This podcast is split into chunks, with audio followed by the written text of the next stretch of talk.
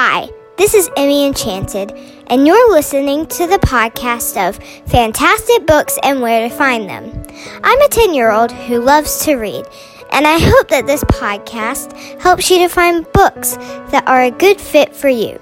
If you ever want to request a review of a certain book, you can contact me on my website www.fantasticbooksandwheretofindthem.org. Thanks for tuning in. Welcome back. Last weekend, my team played our last soccer tournament of the season.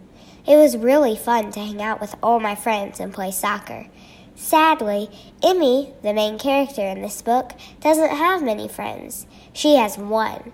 You can read about her and her friend in the book Invisible Emmie by Terri Libenson.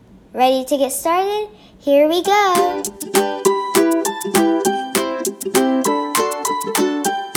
Do you like to read comics? Well, this book is a comic, sort of.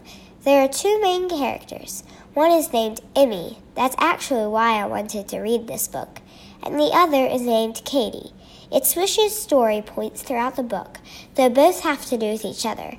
Emmy's story is more like a book than a comic, and Katie's story is more like a comic than a normal book. Emmy is 13 and in 7th grade. She used to be loud when she was a baby, but now she's as quiet as a mouse. It actually says in the book that a mouse and Emmy have a tie for muteness. She has two older siblings. They have grown up and moved away. Her parents work in different cities, so that leaves her at the house alone after school while she waits for her parents to come home. The house used to be very loud when her siblings were around. Now the house is pretty quiet. Her mom is a fitness person. She believes in eating healthy foods. Her dad is really quiet, and it doesn't really say what his job is. Emmy has a best friend. Her name's Brianna. Brianna lives exactly nine minutes away by car. Her nickname is Bree. Emmy's favorite thing to do is draw. Emmy says that she's pretty bad at the usual things that get people's attention. Now, on to Katie. She's in seventh grade like Emmy. She's very popular. She lives in a center house in a neighborhood with all her friends around her. Her parents run a candy business, and sometimes she's the taste tester. Her parents are pretty cool, and they've never embarrassed her. Katie has lots of hobbies. She likes a lot of fashion, music, and social events. She also likes to play sports. On weekends, her friends come over and have sleepovers. Sometimes she goes to the mall and she meets new people. Some call her lucky, but she works hard for everything. Basically, she's just an average teenage girl. It's a school day for Emmy. Her parents go through the usual questions, and then it's off to school for her.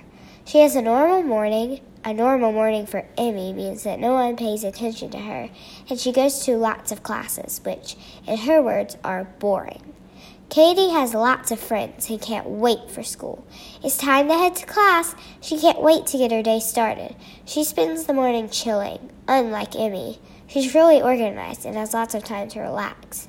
Emmy's first period is science. Once Emmy gets into homeroom, everyone is talking. Everybody has someone to talk to except for Emmy. When Katie gets into class, everyone is already sitting down and doing stuff. Emmy starts drawing. The class bully, Joe, snatches her drawing away and laughs. Katie gives Joe a mean look and he hands the drawing back to Emmy. Katie feels sorry for Emmy. Emmy has a bad time in gym, but Katie has a great time. Next, she goes to English. It's her second favorite class because Emmy likes to write, and the stuff sticks to her brain when she does it. This is the part where there's some yucky lovey stuff. Tyler is the cool boy in the class. He asks Katie if she'll go out with him. She says yes. Next is lunch. Emmy and Bree start writing love notes about boys they like. Emmy's love note slips out of her hands while she's walking out the door. The bully, Joe, sees it and picks it up. Uh oh, you know how I said earlier that Emmy likes someone? Well, the bully Joe is friends with that boy that Emmy likes, although he's nothing like him. Will Emmy get the note back before Joe shows it to the entire school, or will Emmy be humiliated? As I always say, read the book to find out. Here's a few helpful things I like to say about the books I read. Run and get mom. It's how I describe the scariness factor. There were no scary parts in this book. Yucky lovey stuff. It's how I describe the romance factor. There were a few yucky lovey spots in this book, but just like boyfriend and girlfriend, no kissing. So, what's my rating for this book? I give this book three wands. It has a few yucky lovey parts in it, but if you took that out, it would be a really good book. My favorite part is the ending, but I don't want to say anything that will spoil it. Thank you for listening to my podcast. If you're listening in iTunes, please give me a rating and be sure to subscribe. And always remember, reading is magical.